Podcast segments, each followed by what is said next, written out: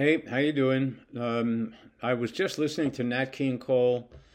God, he was so smooth. I wish I could do these stories, like you know, read these stories, you know, like Nat King Cole, but I can't.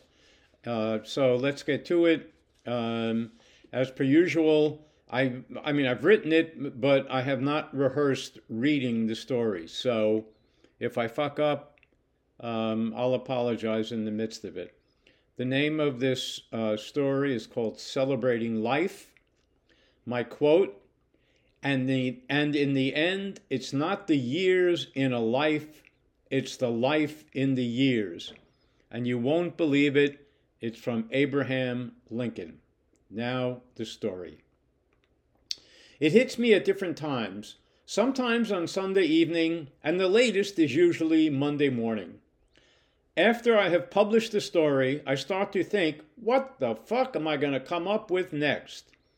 I have hundreds of these, and at some point I am convinced I will have nothing to say. I know for a fact I'm not that interesting, and slamming into the wall is no more than one empty thought away. So there I was this past Monday morning. I was sitting in the darkness before dawn with my cup of coffee and not a single thought on my mind. I don't know why, but I suddenly thought about my late neighbor's upcoming celebration of life. The dark humor of it immediately hit me. There is nothing contemporary about it. It is yet again another euphemism for the most dreaded words in the Universal Dictionary death and mortality. My neighbor and his wife moved into the house of his late father a couple of years ago. I really liked his dad. He was somewhere in his early 90s when he passed. I loved watching him walk down the driveway of his home. There was a wonderful elegance in his carriage. After his passing, his son and daughter in law moved in. They immediately got busy on the house and its surroundings and never stopped until his son stopped. I liked Val very much. This son of a bitch always had a cigarette in his mouth. He was in great shape, the body of a surfer, which he always was, and bitched about being so busy on the house he wasn't making enough time for it. He knew every single guy that came to the house to do work. He came from that world. Aside from meticulously maintaining the grounds, he kept his truck cleaner than an operating room. His attention to detail was mind blowing. I am someone with a 23 year old Lexus, having lifted the hood only a handful of times. When our paths crossed, usually on my way to work, we would talk briefly. One of the last conversations I had with him was about the three of us getting together to talk about their recent travels to Japan and an upcoming trip to New Zealand. My affection was totally genuine. He was just a good guy, a rarity to me these days. I hadn't seen any activity around the house for a while and I found out he had pancreatic cancer, which made no sense to me, not like it's supposed to anyway. I was hoping to see him, which I did. Before I started my obsessive, weight vested rucking up and down German Hill, I'd walk to work a couple of days a week right past their house. I set out that one morning, earbuds screaming in my head, and finally saw him sitting with his wife. I immediately decided I wanted to tell him I loved him and to make him laugh. I walked over and was breathless at the sight. He was emaciated with a mustard color crepe paper skin covering his skeleton. Death was with him. I told him I loved him and there was no way I'd ever fucking clean his truck. I walked down their driveway, crying my eyes out. It was my very small way of celebrating his life before it exhaled away. Now I am still on my steps thinking about this idea of celebrating life, and I remembered my own. Somewhere in February 2005, I had a canoeing accident in Hanamaulu Bay, the filthiest body of water in all of Kauai. I had been living here a bit less than two years and decided I needed to get closer to the Hawaiian experience. I joined a six person canoe club that met at the aforementioned cesspool.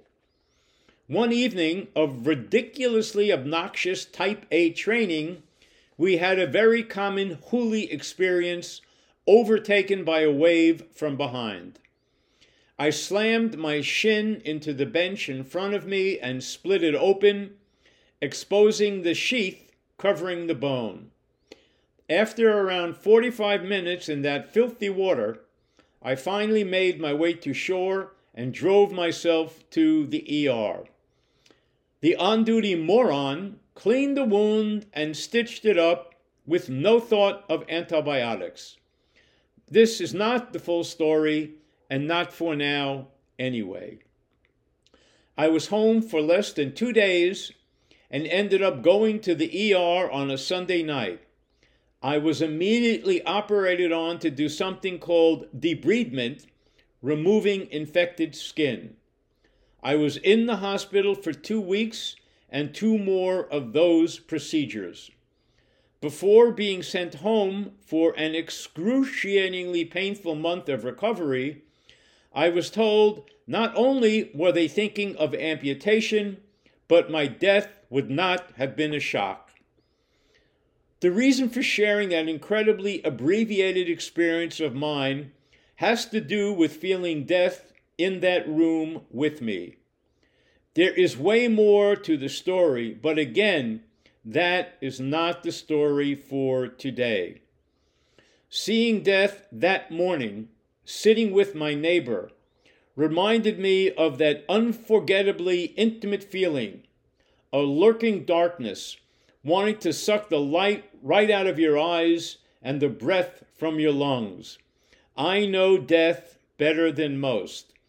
There is no language to describe it because it doesn't speak.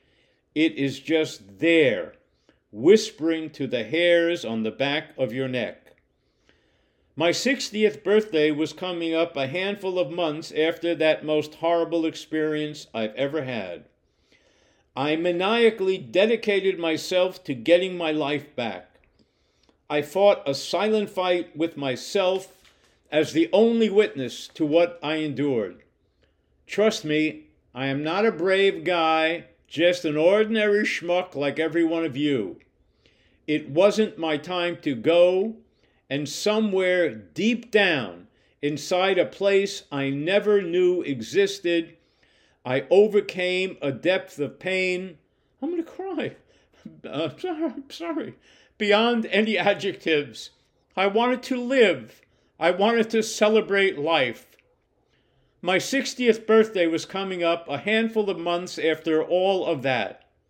I had done what I had never thought I could pull off, regaining ownership of my life.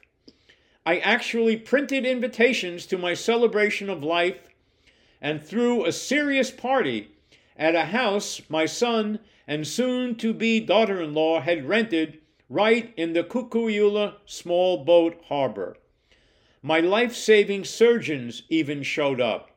One of the motorcycle riders jumped in the pool with all his clothes on. I was just so thrilled to be alive. It was quite a party. I am still sitting on the stoop last Monday morning I have not written the word. It has been silently waiting for this page tonight. Unlike most of my stories, and I knew what I wanted to write starting start to finish, which is this story. I want you to celebrate your life right now. Truthfully, after you're dead, who truly gives a shit beyond a handful? We are all so busy, heads down, minds enmeshed in minutia. If you have gotten this far, please stop. Take a breath. Inhale and exhale. Look to the heavens and say, Thank you. I want to thank Daniel and Ida Feinstein for making my life possible. I celebrate the both of you for this incredible gift you have given me. Travel safe, Val. Blessings to you all.